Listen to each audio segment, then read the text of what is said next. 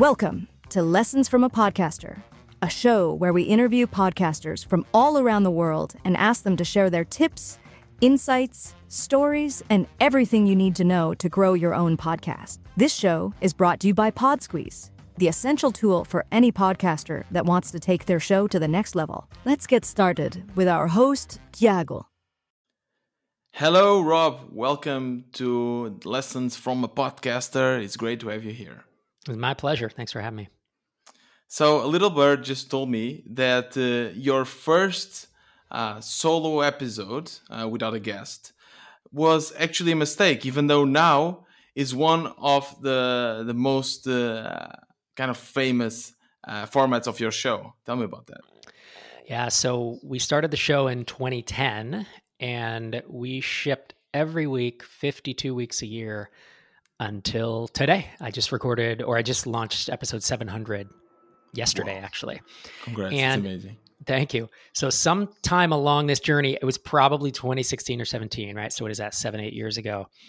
I, at the time I had a co-host, co-host was out of town. So it was up to me to get the episode ready. I had a guest booked and the guest canceled on me last minute. I had about an hour before I had to head to the airport for an overnight flight. And if I missed the deadline, we were going to miss Tuesday morning. So I was kind of panicked, like, what do I do? Wow. What do you do? I don't have a guest, I don't have anything. So I I had a couple topics I've been thinking about writing a blog post around. And instead of writing a blog post, I sat down in front of the microphone and I talked it through. I almost wrote the blog post verbally. And that episode, it was weird. It was really hard. It's hard at first to record an episode on your own. But It, it got a lot of feedback right away of like, mm. I want more episodes like this. We want more episodes of like your thoughts, not just you chatting yeah. with X Y Z person. And that has since, as you said, become one of the most popular formats of the show. I call them Rob Solo Adventures. Mm-hmm. Do you do you normally script your shows uh, or you just like nope. go and it's talk? Bullets, just bullets. Yeah. You have bullet points. I've been doing yeah. them long enough. Yeah. That I have a topic that will sometimes just be a sentence that mm-hmm. will turn into four or five minutes, maybe more of audio. Other times I'll have a few more bullets than that if I really, you know, want an example and a this mm-hmm. and that that I think about, but it, they're pretty lightly outlined. Mm-hmm. So tell us about uh, tell us about your show. So if you could pitch, like elevator pitch about your show, what's the name and uh, what it's about? Yeah, it's called Startups for the Rest of Us. And the idea behind the name is we are not the typical startup podcast that focuses on venture capital and mm-hmm. having billion dollar outcomes. And so it's for the rest of us who can't move to the Bay Area, to Silicon Valley, who can't work ninety hour weeks, uh, who who want freedom and and to have good, healthy relationships. And you know, I had a wife and kid, applied to Y Combinator. If I'd gotten in, I really couldn't have done it. I couldn't have moved to, to yeah, San Francisco. Yeah, yeah. And so the podcast is for bootstrapped uh, software founders. These days we focus on SaaS. But it's folks mm-hmm. who want to change their lives and the lives of their families by launching incredible uh, software companies. Amazing. You have here a huge fan of the show, uh, as well as PodSqueeze being a boot, fully bootstrapped company. I totally subscribe to that uh, ideology, if you if you will, on like bootstrapping and going chill and not going V C. So uh, it's really a pleasure as well to have you here.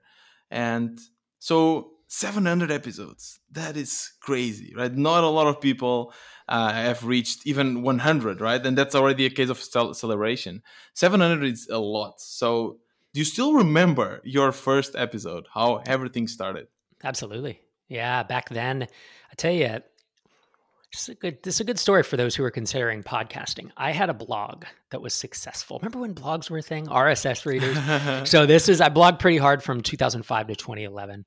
And in twenty ten, I wanted to just get a better idea of who was reading because I had twenty-five thousand R S S subscribers, which was like mm. pretty good, and a couple thousand email subscribers. I was like, yeah, this is like, I, I can influence, I can write, people listen. I put up a survey on my blog of like, what do you like best about the blog? What do you like the least? What's your favorite article? Just random questions about it. And several of the responses were like, I'm pretty sure I like your essays, but I kind of don't remember which are yours and which are the others as I'm scrolling through this R S S feed. And mm. it hit me of like, I'm a commodity. I'm just, I'm just some news story or some essay they're reading right. among twenty others that morning. And they mm. don't remember who I am. that was when I realized podcasting, if I can be my voice in your ear for thirty minutes a week, to me, it was like, I think it, I think that's the next level. And mm-hmm. so I set out to start a podcast. I had a co-host at the time for the first four hundred episodes.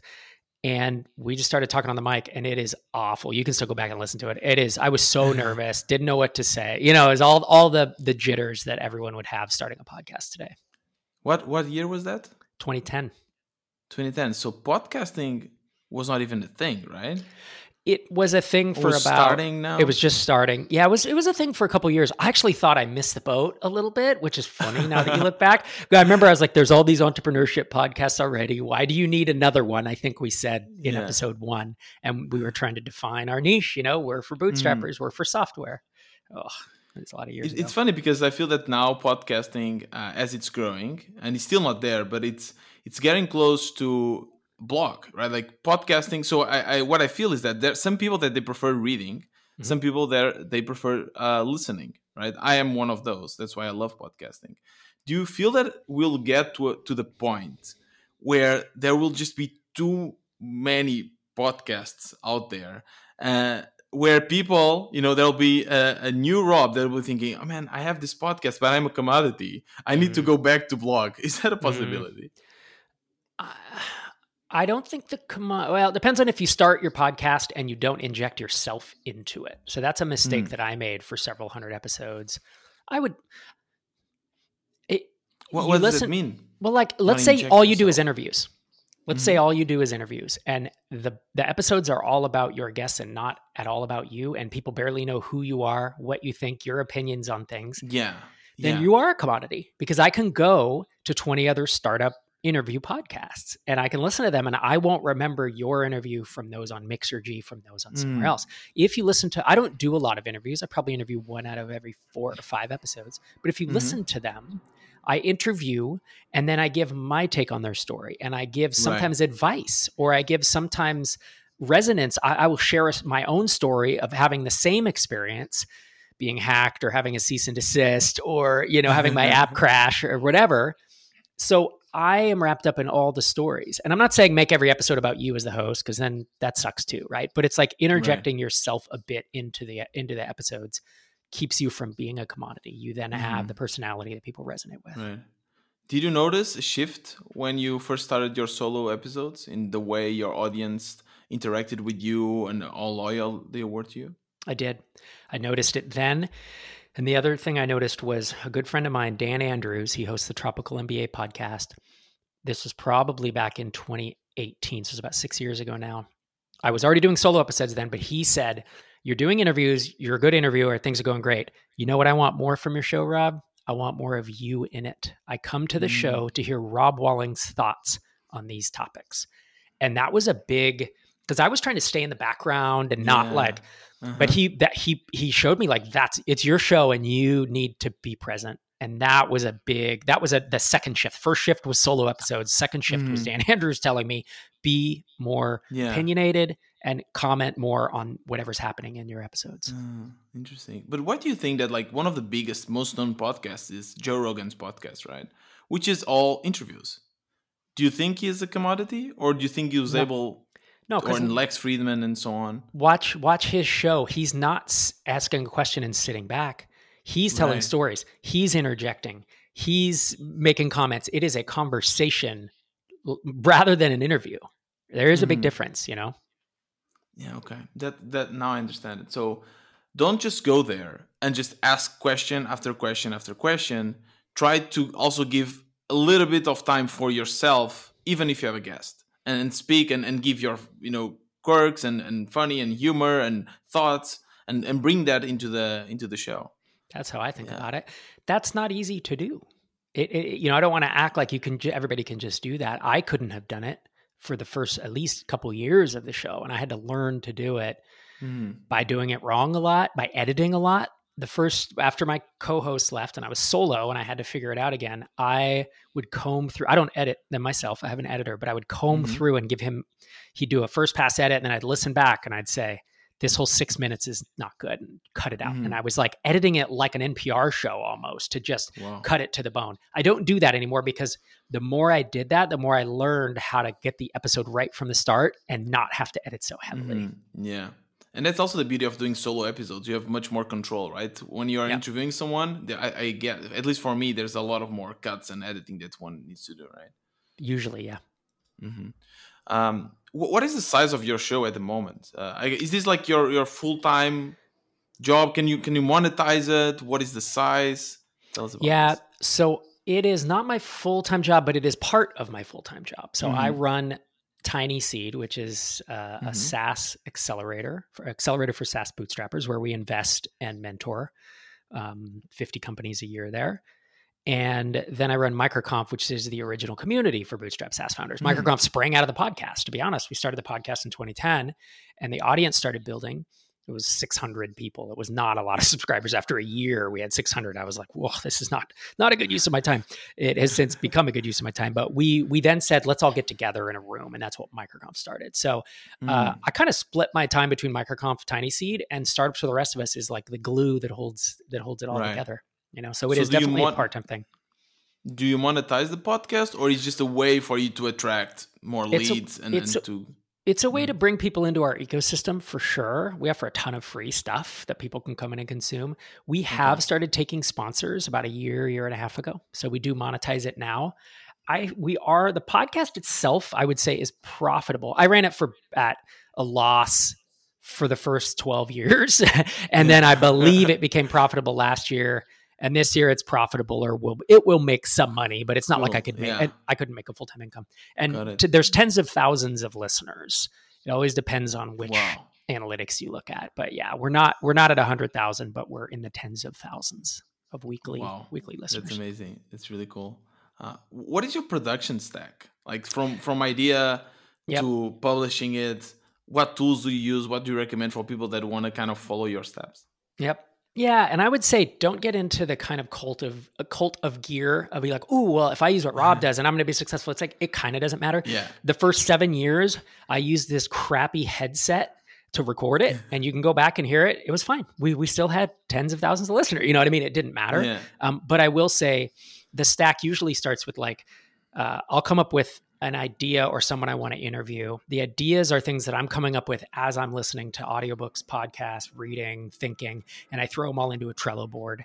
Um, we, I also ask for listener questions. I answer a lot of those. So all that mm-hmm. comes in, I'll sit down and say, what have I not done in a while? You know, what episode format haven't I done in a month or two? And then I'll just come up with it and say, all right, here's all my ideas. I'll just pick one and, and riff on it.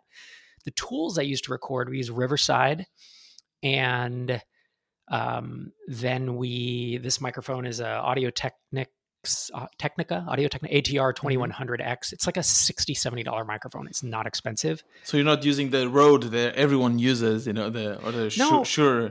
I mean, which, I, but Shure, I totally actually, would. Yeah. I would. Yeah. I've thought about it, but I this mic works great. And my editor yeah, knows right. how to tweak it. He's an audio engineer that works in music, and he...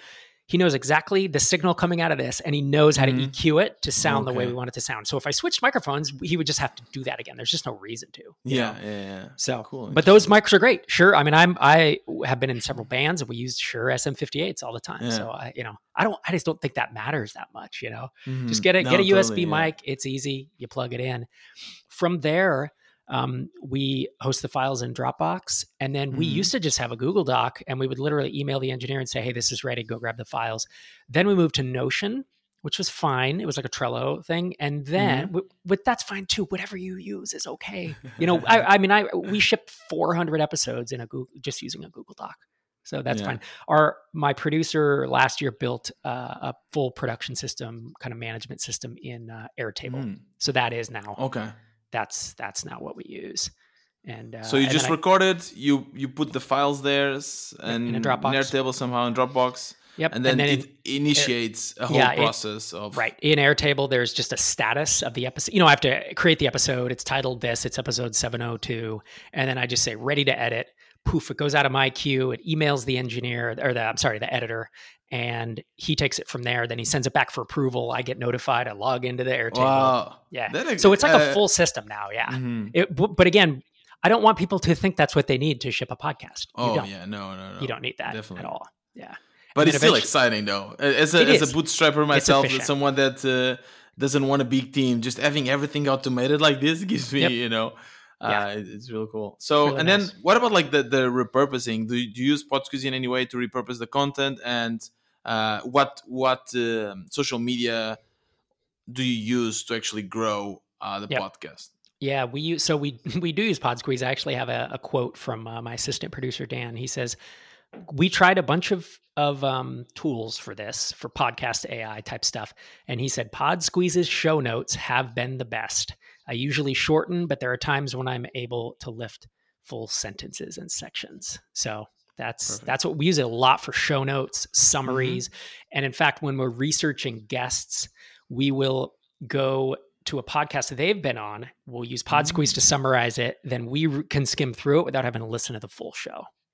So that is smart. Never yeah. heard any of our customers doing that. That's yeah, that's a great idea. Yeah. And then social media you asked about, we mm-hmm. um, we just take a little ninety second video clip, we put it on Twitter. That's our place because that's mm. where everybody is for us. Yeah, indie indie makers and bootstrappers yeah, are all exactly. on Twitter. It's the, it's the, it's the great yep. best place. Um, I'm uh, interested in, in knowing, kind of shifting gears a little bit and back to the podcast. Do you have any some like interesting story or event that you would like to share about uh, in your podcast? Something happened, uh, something funny that happened to you? Yeah, probably the episode I had the most trouble recording. It was one of the very first episodes after my co-host left, and I wanted I wanted all of them to be perfect because I wanted to retain the audience and wanted to build it and change the format of the podcast and make it great.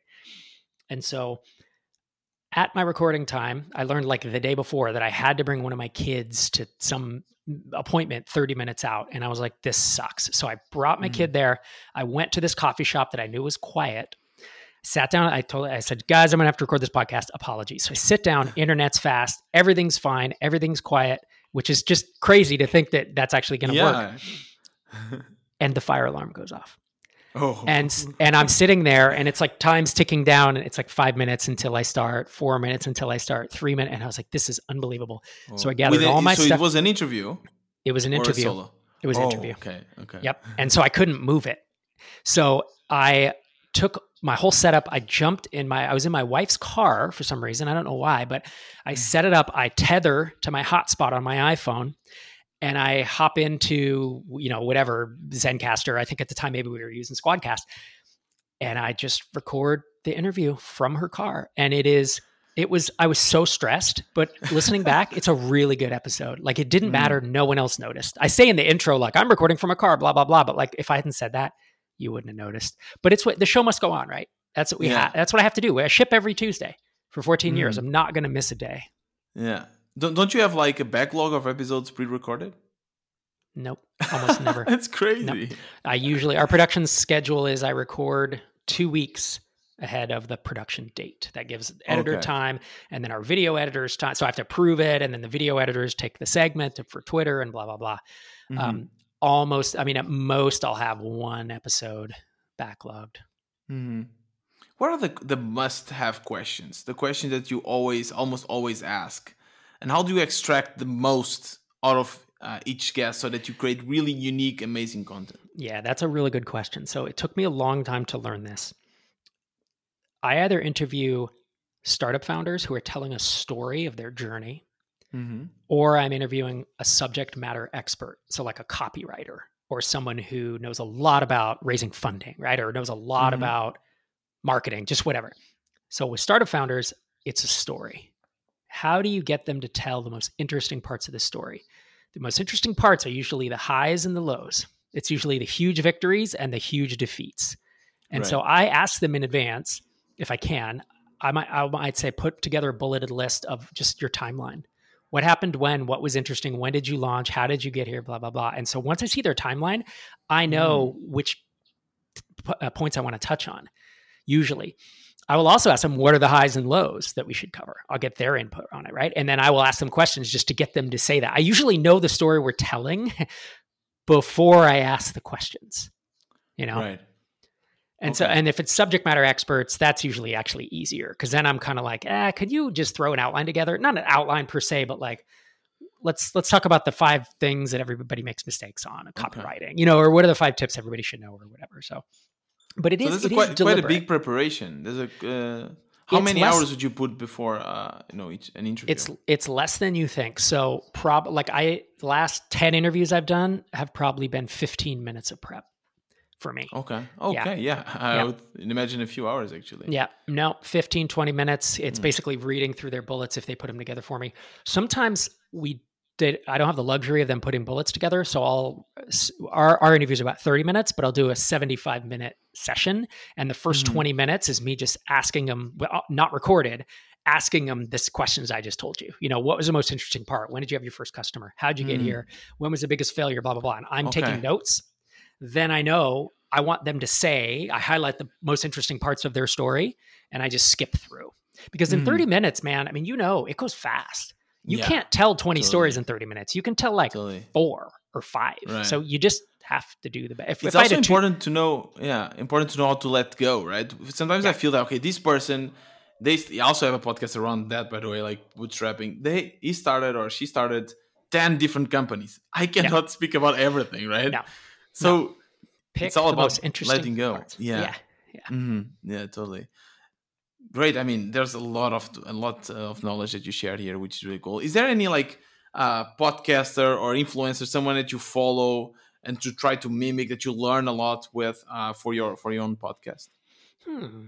That's interesting. You know, yeah. I really like I do like N P R shows and Gimlet Media mm. shows that are heavily yeah. edited. They're, Startup, they're very expensive right? to produce. Yeah, it was very expensive to That's produce, not, but but mm. I did I do one season a year uh, on my show called Tiny Seed Tales, and I take one of my mm. founders that I've invested in, and I record an episode every oh, month or two, cool. and I I so I'll have like ten episodes recorded over the course of a year, and then we edit we really edit them tight. We do voiceovers, we do music like Startup. And we edit it into a season. We release it all within the month. Oh, that's so it's like cool. ten episodes. So that's kind of fun. Everything else I think I've learned, um, man, I'm trying to even think. I mean, Andrew Warner on Mixergy was a pretty good interviewer, mm-hmm. you know? Yeah. So you just go it. there, you listen to them and you take notes and think, okay, I need to do that also with my pod. Yeah. I think I also am pretty, since I listen to a lot of podcasts, I think to be a good writer, you need to read a lot of other people's stuff to figure out what you like yeah. and don't like. And I think to be a good pos- podcaster, it probably helps to hear a lot of podcasts to know, I don't like that. And I do like this, and to develop your mm-hmm. own taste. I'm pretty opinionated about the podcasts I will and won't listen to. And I try to craft my podcast to be one that I want to listen to. Mm-hmm. And it just so happens, sometimes my taste is not what everyone else is, right? I yeah. could put out a podcast with fifty listeners because it was, it's just so off the wall. It just so happens my taste aligns with enough other people that mm-hmm. I've been able to grow it. Yeah, yeah, totally. As a last question, if someone uh, wants to grow their podcast uh, and you could only give, let's say, three tips, right? Mm. Uh, what mm-hmm. tips would you give? I mean, look, this is from my experience growing effectively one podcast. So I'll say what I've done. Uh, hopefully mm-hmm. it, it's applicable. One is ship every week or every whatever, every mm-hmm. twice a week, three times, whatever you want to do, but ship every week, be reliable. That's probably mm-hmm. the number one thing that I don't see people doing. Our growth, my growth of this show has snowballed over the course every year. It just gets bigger and bigger and bigger because I show up every week and I don't stop. So that's the first tip. Second tip, interesting. It's do stuff that's not podcasting that builds an audience. So I write books. I have a YouTube channel, microconf.com slash YouTube. Those things, those two things have done way more to grow the podcast audience than the podcast has done for itself. Wow. Yeah. So it's the YouTube channel sends people to the podcast. The book sends people to the podcast because I mention it, you know, at the, in the back. So do things that whether you're a writer or, you know, if you're a blogger or whatever, you just tie it in, right? Mm-hmm. If you're on Twitter and you have a big following, like, hey, my podcast, hey, this and that. Mm-hmm. Um, so you, you on Twitter, you you mention your podcast or you just put it in your bio? Uh, both. It's in my bio, but also every week, every Tuesday morning, a little video clip of that week's episode comes out. Okay, right. It gets tweeted by Startups Pod, which is mm-hmm. my Twitter account, their Twitter account. Yeah, it's the podcast Twitter account. And then I retweet it as me usually. And I make a comment like, ooh, this was a fun episode. Or man, this episode right. turned out not great. Mm-hmm. You should listen to this part where I totally screwed this up. I had a spicy take here. So those are probably my top two tips. Like, okay. I think that, I mean, the third one is make a great podcast that stands out. Like, don't, if you make mm. a commodity, you will be a commodity. So how, how totally. Every week that I sit down, I think, how can I record an episode this week that they couldn't hear anywhere else? Mm-hmm. Right? They couldn't go to any other show and hear this make episode. How can I be different? Mm-hmm. Yeah. I have like nine or ten show formats. I have Rob Solo. I have listener questions. I have interviews. I have Hot Take Tuesday, which is a group, me and two others doing news uh, roundup. I have, I don't know, others. I could keep going. I'd have to, oh, I have mentor sessions where I'll mentor a founder. I have, you know, on and on and on. So I think I have like eight different show formats. Very few others do, but it keeps variety and it's different. And so I'm not saying you have to do what I'm doing, but that's how I've gotten to that, you know, yeah. to that place of being unique in our space. Because there's a lot, as you know, there's yeah. a lot of bootstrapper podcasts. Totally. And I think as a fourth tip, taking from what you just said, be passionate about the topic, right? Because you you're go. doing this for seven hundred episodes and you, yep. you still, I know you feel, as talking with you, you feel as passionate as the episode number one, doing uh, different yeah. things.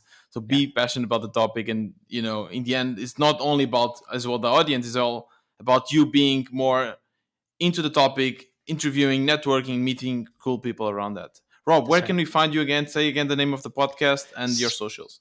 Startups for the Rest of Us. It's served anywhere greater podcasts are available. And on social, I'm at Rob Walling on Twitter. Perfect. Thank you very much. Thanks. This podcast is brought to you by PodSqueeze, an essential tool for podcasters that creates show notes, timestamps, clips, and more. Visit pod squeeze dot com and use the code PODCASTER for twenty percent discount in the first three months. We release a new episode every Tuesday and Thursday. See you in the next episode of Lessons from a Podcaster.